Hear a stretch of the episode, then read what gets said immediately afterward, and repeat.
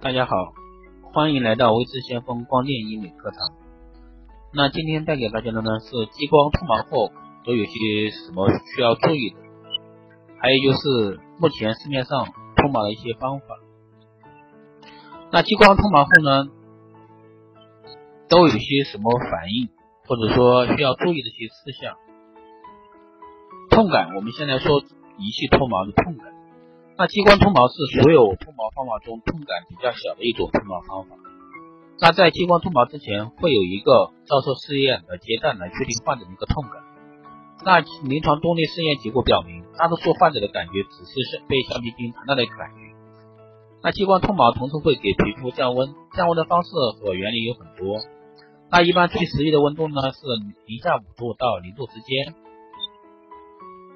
那 OPT 脱毛。激光脱毛、八零八半导体激光脱毛都是在此范围。那临床效果，经过多例激光脱毛临床实验结果，通过三至五次治疗后，啊，超过百分之九十五的案例有百分之八十的一个毛发脱落，毛发会变得更少、更细，颜色更浅，生长速度更慢。那如果说仅进行一到两次的一个治疗过程时，那所有的案例都证明百分之三十到百分之五十的毛发减少。而在大部分的临床案例中，采用的平均能量密度仅为十到二十焦的一个平方厘米的一个能量，就能够高效的一个脱毛，从而避免可能烧伤等医疗风险发生。那么我们来说一下它的一个影响因素。第一，设备不同，激光脱毛效果也不同，不同的治疗设备在效果方面是有一定的差别的。激光的光源对激光脱毛的效果是有很大影响。那一些激光光源强度比较大的仪器，其治疗效果会比那些激光光源强度小的仪器好一些。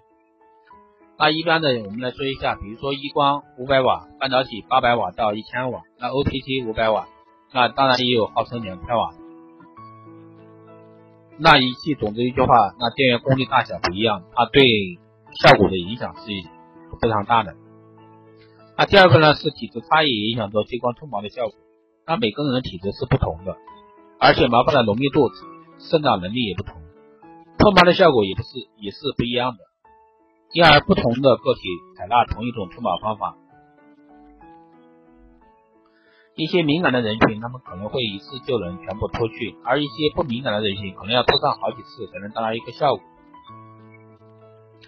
那皮肤和毛发颜色差异导致激光脱毛效果不同。由于激光治疗选择性格外的强，它是根据皮肤中色素的一个情况来决定，不同位的一个毛囊关于激光脱毛的反应是不同的。第四呢是医生的经验决定脱激光脱毛的效果，医生经验在这里是至关重要的。由于有经验的医生能够正确的把握住你脱毛的一个走向，以及脱毛的适应症以及禁忌症，会及时的调整一个治疗方案，解决在治疗过程中突发的一些状况。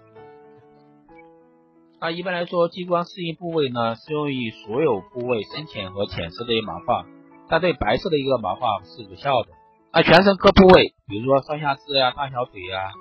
胸部、腹部、发际、面部、胡须、比基尼线或多余的黑色毛发，都可以给它去除。那比如说以往市面上的一些电针药物啊、电力啊、其他仪器脱毛都是无效的。那这里的话，一般说会有一个禁忌症，那月经期妇女有有瘢痕、疙瘩、病史的、过敏或者说疤痕体质的、血液疾病以及凝血机制障碍的，这些呢对脱毛都会有所影响。那一般而言，目前市面上，那如果说用光电设备来脱毛的话，可能就是三种。那第一种是激光半导体八零八脱毛，那第二种呢是 OPT 完美脉冲脱毛。那第三个呢是激光光子脱毛，那这三种呢基本上涵盖了目前市面上所有的一个光电项目的脱毛，那么效果呢是各有所长，主要是根据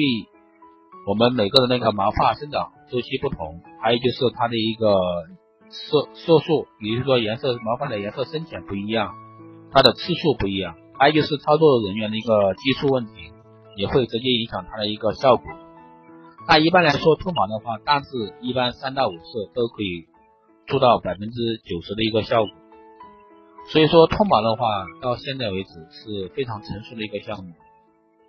那一般还有一种毛发是很难做的，比如说我们用一些激素类药物生长出来的一个毛发，这种毛发是很难脱掉的。不管是用半导体激光脱毛，还是 OPG 完美脉冲，还是光子嫩肤那仪器，都是很难脱掉的。所以说，一般如果说是激素类长起来毛发，我们一般都不建议去做，因为你不管做多少次，它都是很难去掉的。那这以上就是一些关于脱毛的一些基础性的问题。如果说大家有什么其他问题的话，可以在后台私信我，那我看到了会第一时间给大家答复。那好的，今天这一期光电医美课堂就到这里，谢谢大家的收听，我们下期再见。